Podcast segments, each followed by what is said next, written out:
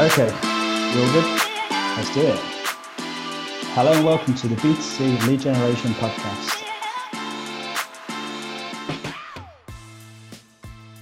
You're listening to the B2C Lead Gen Podcast. My name is Daniel Hogel here with Simon Blaney, and this is episode 85 Lead Buying During a Recession. Um, we're going to have a look at what the seemingly inevitable dark times ahead may mean for lead buyers and lead generators and also look at some of the things that um, people can do to come to the other side of the downturn with a, an upturn in their own performance. Um, Simon, you were saying earlier that I think you just started out in lead gen um, around the time of 2008 with the with the crash. Then, um, what was that like? I actually started two. It was two years before, so around 2006, I think it was. So um, around 2006 in lead generation was like a golden age you know like it, was all anyone wanted was data and so there used to be you know uh, data um, you could earn a lot of money from data effectively. So they would uh, i remember being uh, working for a company that at the time was being acquired by the daily mail group um, for a good two years um, that was just ridiculous, you know, in terms of turnover and the amount of money it made and stuff like that. And in 2008, um, it carried on doing well, but there were some distinct things that I remember happening in 2008. So when I started, I was in my mid 20s. So I was in my late 20s at this stage, mid to late 20s. Um, and they were um, a bunch of companies went bust and they would they tend to be smaller companies. So this these are mm. the companies that were buying leads that were um, stuff like call centers, um, that was small call centers or a lot of financial um, institutions, small ones that were sort of acting as sellers, I guess, on behalf of bigger companies went bust. And we lost, I mean, you know, I remember the company at the time doing deals with companies with hundreds of thousands of pounds and losing huge amounts of money over that because um, companies they've been working with for like you know three, four, five years just suddenly went bust.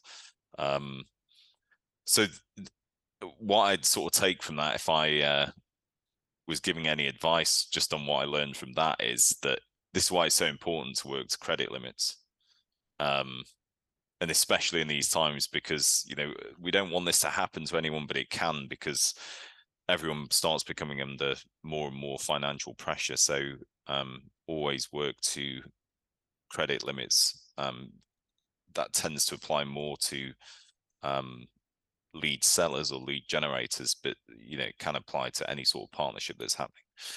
The other thing that happened that I remember really distinctly is um, a massive rise in companies buying gold. It, I mean, anyone listening to this who actual gold, yeah, so you know, like there were websites that suddenly appeared that was like we buy gold. I mean, they were everywhere. Mm. And they were buying leads, thousands of leads, and I mean the hundreds, potentially thousands of these companies just suddenly appeared. I don't know whether it'll happen this time or not. I just remember it. It was suddenly like, oh. you know, oh. Out of the woodwork, there were hundreds of companies around that were just buying gold um, because the cost of gold just kept rising um, because in times of recession, financial trouble, mm. stuff like mm. that, people to run to what they know and run to what they consider to be a stable um, place to put their money in. Uh, one of which is gold, and it just carried on rising. So I think what happened is they were buying, you know, like earrings off people, and uh, you know, and gold rings, wedding, who knows, um, and melting them down and selling the gold. But uh, you know, I'm sure something like that will happen again. And whether it could be gold, it could be something else, who knows? Um, it'd be interesting to see actually, because I it's uh, I remember that distinctly. Um, the other thing is that lead generation tends to do pretty well in recessions um, with bigger companies because what they do is um, they'll pull a lot of their advertising budgets that have been spent more on sort of I don't brand awareness and stuff like TV ads or you know wherever else it goes, and put it into something where they feel like they're getting tangible results, and that tangible result tends to be someone's data because then they feel they can market to them effectively um, build a one-to-one relationship or um, you know sell to them easier, I guess. So I think what's important to take from it is that lead generation does well in recessions, but largely with bigger companies. Um, and there can be smaller companies that you know tend to do well. Lead generators tend to do well because they're generating the leads from them, but the the companies buying leads, um, the small companies can do well if they've got like solid processes in place and um, you know, the product doesn't start to suffer during the recession, but it tends to be the bigger companies start spending more on leads. That seems to be where the change happens. Yeah. So, I mean, we don't want to revisit the old one too much. Um, we'll try and stay in the present. I think at the time of this recording, lose track of we have. I think we've had two, uh, two negative uh, months. I think we are technically in a recession, but let's assume um, let's assume that's going to probably get worse and go on for a while. Let's let's work to that idea without you know being an economist. But um, people listening who are thinking the same thing that you know we're in line for a bit of a slug. Um, what are some of the ideas you would give to both buyers and sellers in a sort of strategy sense? Maybe at first we'll dig into the specifics afterwards, but like what kind of strategy should they try and adopt, Do you think, to kind of make most of it? So for buyers, buyers, um, they sort of, in my view, they need to understand that bad data, even though, or not bad data, but leads that don't particularly convert well, typically end up costing more than leads that are more expensive but convert much better, um, because of all the operational costs around them. Um, and I think the key strategy for buyers is um, to really drill down into targeting your ideal prospects.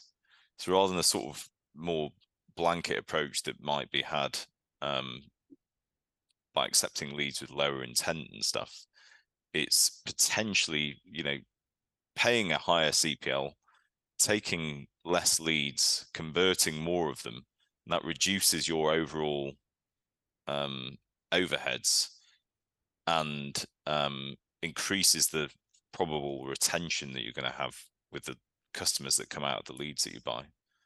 Mm. Um, because some of the biggest expense when you're buying leads isn't really the leads themselves it's the sort of processes they go through yes there's a cost and you know, it can be a big upfront cost but if you're looking to reduce that and make yourself a lean sort of mean machine that can buy leads and convert them at a really high consistent level um, there's a few things you need to do. I've I've talked about this a lot. So you know, verifying leads in real time. So you just want to remove anybody that can't become a customer. Qualifying that leads can definitely become a customer. Zero point in buying any sort of lead that can't you know, guaranteed become a customer, whether that's like their salary, the value of their house, whether it's their gender, their age, or anything. You've got to really be stringent about removing that data, delivering data to the sales mechanism or the marketing mechanism instantly. That doesn't necessarily mean you're going to be reacting to that instantly because there could be a you know an appointment that you've got um, as a you know calendar date that's been booked. Um, or it could be a text message or something's going out. You just want to arm the sales team with the ability to contact that lead instantly if they can. The other is feeding back results to the marketing or the lead generation act, um, entity that's sending the leads to because it's that that ultimately helps to um, increase your conversion rates because you're laser focusing on where sales are coming from not where leads are coming from. Is you know understanding that is something we talk about all the time is the one thing that really helps maximize your conversion rates. And the other is um, tracking everything. So you know when leads come in receiving all this information about where it's from, how it was collected, what ad it was, what keyword, what landing page, which campaign, the source, the subsource, absolutely everything. So then you can run reports and see exactly where sales are coming from. You could literally see down to the ad that thing is driving 10% more sales than anything else. We need to put more of our budget behind it. So this is about decreasing the costs of bad leads or leads that don't convert. It's just no point in buying them. So what you're really trying to do is laser focus on areas mm. where you're getting leads that convert. This reduces other costs that are actually far higher than potentially spending more slightly on leads, but getting a higher conversion rate, um, happier prospects, potentially improving um, your retention rate, and having a much happier sales team as well. It's very interesting. We're going to uh, put a note to remember to go back at the lead sellers after this, but before we do, um, that's an interesting point because I saw I saw a post the other day and it was I think one of these LinkedIn I don't know what you call them influencers or gurus whatever they pitch themselves as, and he was talking about this idea that um, you it's like it's kind of well known really, but using the the famous stories of the past, I'll paraphrase, but in previous recessions, the companies who would go out and spend loads and then they come out the other side and they'll have like a share of the market. And you know, it's basic economics. And it's like it's fine to sort of put that idea forwards. But I think what I was conscious of is the fact that he wasn't sort of specifying needs to be good advertising spend. Do you know what I mean? He was just sort of drilling that need to be aggressive. But like really what you just said is actually the other side of it, which we need to consider like, yeah, you need to go and be aggressive. And there's opportunities in the midst of chaos, fine. But like if you go spunk loads of money on leads and they're going to convert you're like it's no different between now and then. Yeah. No, it it's, um, it's a waste. I think so. I think that point is worth drilling home. I guess. Well, I think there's something in this which is uh, another point that I wanted to cover, and that I can't think of any better time that this applies than during a recession. So everything mm-hmm. I've just mentioned is about you know buying higher quality leads, reducing your overall costs, and sort of making yourself leaner, but at the same time like you said, you're still advertising. You're just laser focusing on the people you can give the most value to and that are most likely to become your customers. But there's something much bigger in this, and this applies to. Um, the funny thing is, it doesn't necessarily apply to big brands because big brands, you know, if you're Coca Cola, you can, you know, your audience is quite wide and whatever else. But for most other companies, the number one thing, and this is far, I mean, I've, I've repeated this so many times, the number one thing that impacts advertising ROI is every single pound that you spend on any ad platform, Google, Facebook, TikTok, Snapchat, I don't know, whatever you want to spend it on, affiliates could be anything, YouPorn, um, is the market share that you have, that your brand has i.e., the bigger you are, the more your uh, ad costs go down. So, in times of recession, you obviously want your ad costs to go down. And what's I think an amazing opportunity, and this is whether you're a lead generator or the buyer of leads, is working on that brand share. Now, for lead generators, that 100% means entering a niche in an overall vertical. So if you're generating leads for, I don't know, broadband or life insurance, it's going into a really specific niche of that overall market so that you can become the big fish in the small pond. And that during a recession will probably be the absolute biggest thing you can do. Because imagine you're going to get your ad cost down during the recession. You're going to be targeting a really specific granular audience of which you're going to own the authority and become the big fish in the small pond. Imagine when the recession ends. You come out of that. I don't know how long this recession is going to last a year, two years. Um, yeah, if you can make that work during the recession and then you come out of it, you own that market share, um, you're going to be in an absolute brilliant position. You know, and that's when you start thinking about like you know, expanding your market share, or most companies you see that do this and get it right get bought. Um, and the same applies for brands. Um, you know, and that's really what they're working on as well. I mean, this is the difference between a, a sort of brand and a lead generator in a sense that they're already trying to work towards this. It's just that a lot of brands can make the mistake of doing the same thing, which is they go into a market without a really clearly defined ideal customer profile and just like the overall market when they'd be better served niching down into an area and and really dominating it. So this will be, you know, reducing their ad overall ad spend, um, which reduce the leads costs.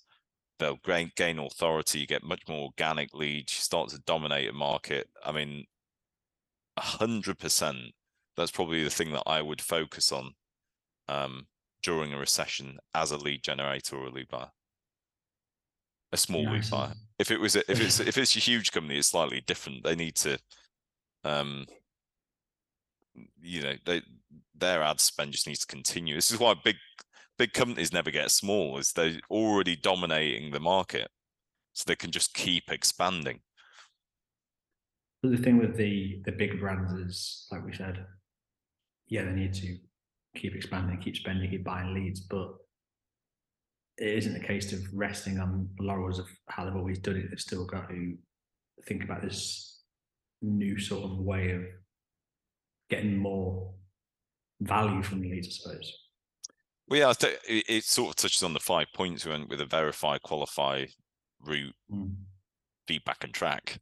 Um, that you know that a lot of brands do tend to move their budgets into lead gen because they want to see some tangible results um, and you know it's just no point in buying leads for lead's sake. You've got to buy leads with the outcome in mind. So have get that outcome. What is your ideal outcome? It's virtually always a sale. It might be some other marketing thing like you know i want them to read this.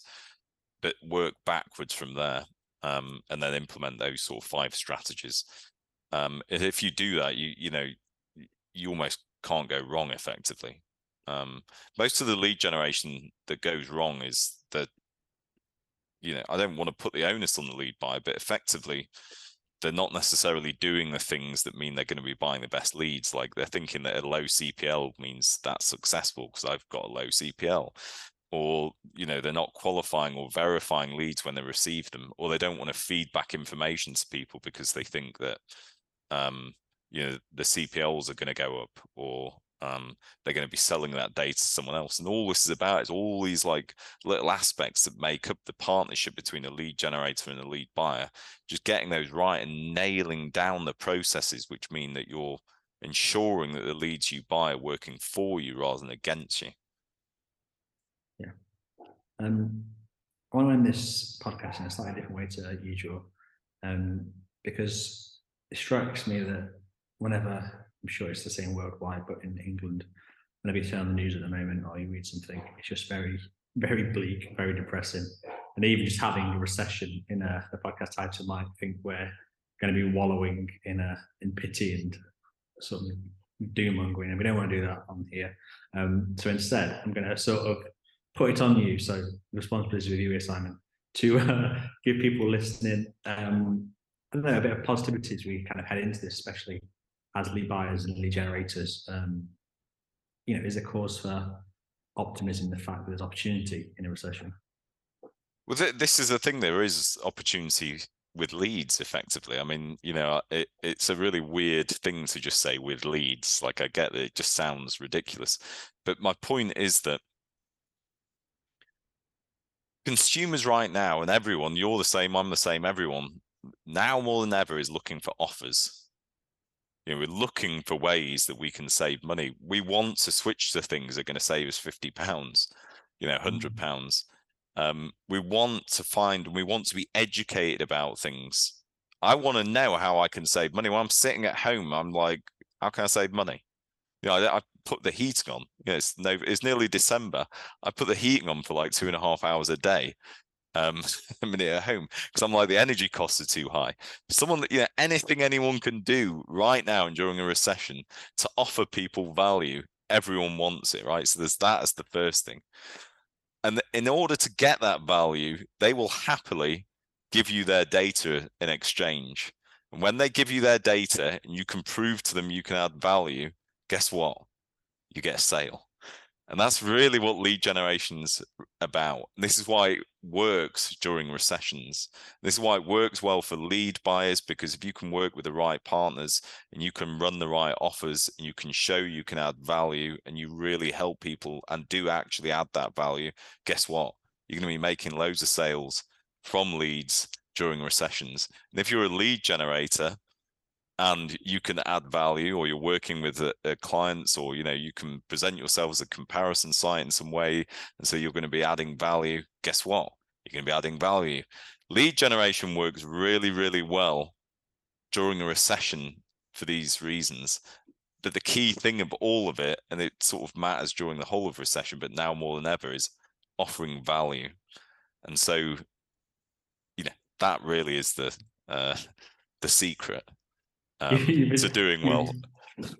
You've done it. You just I was I set you up there for a fall, and you actually I was pretty positive. I feel good about that. Yeah, we did. By the way, none of this was rehearsed. That was genuinely just yeah. presented to me. Um, Speak with it also but, but you know, it makes complete sense, right? Like because all you we're all consumers you know anyone listening to this you and i we're all consumers what do we want what do we want when times are tough whatever we want people to help us don't we mm. Um you know and everyone's exactly the same really valid point and when you phrase like that the idea of people changing for looking for it is like it creates the amount of people out there um, and the opportunity with that just made me think when you were telling us uh, talking about that and the heating. Um, I'm really frugal at my house. Like, uh, uh, my like, I say to my wife, I'm like, that's we're, we're going for as long as possible. We're being ready. We're skimping on the heating and all that. You know, I'm sure everyone is. But we have a an Alexa device, so we have like the heating linked through that, so we can just sort of say turn the heating on, turn the heating, and change it this way. And the other day, I caught her like she was she wants to turn the heating on without me knowing but she was having to like whisper it because I was in the next room. She was like, turn, turn the heating on. I was like, I can hear you.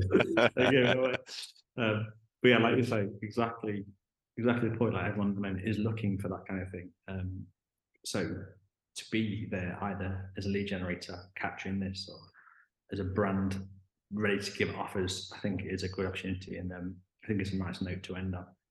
Um, yeah, that was episode 85 lead buying during a recession. Thanks for listening to the B2C Lead Generation podcast. Be sure to hit subscribe to hear more from those at the very cutting edge of the lead gen world.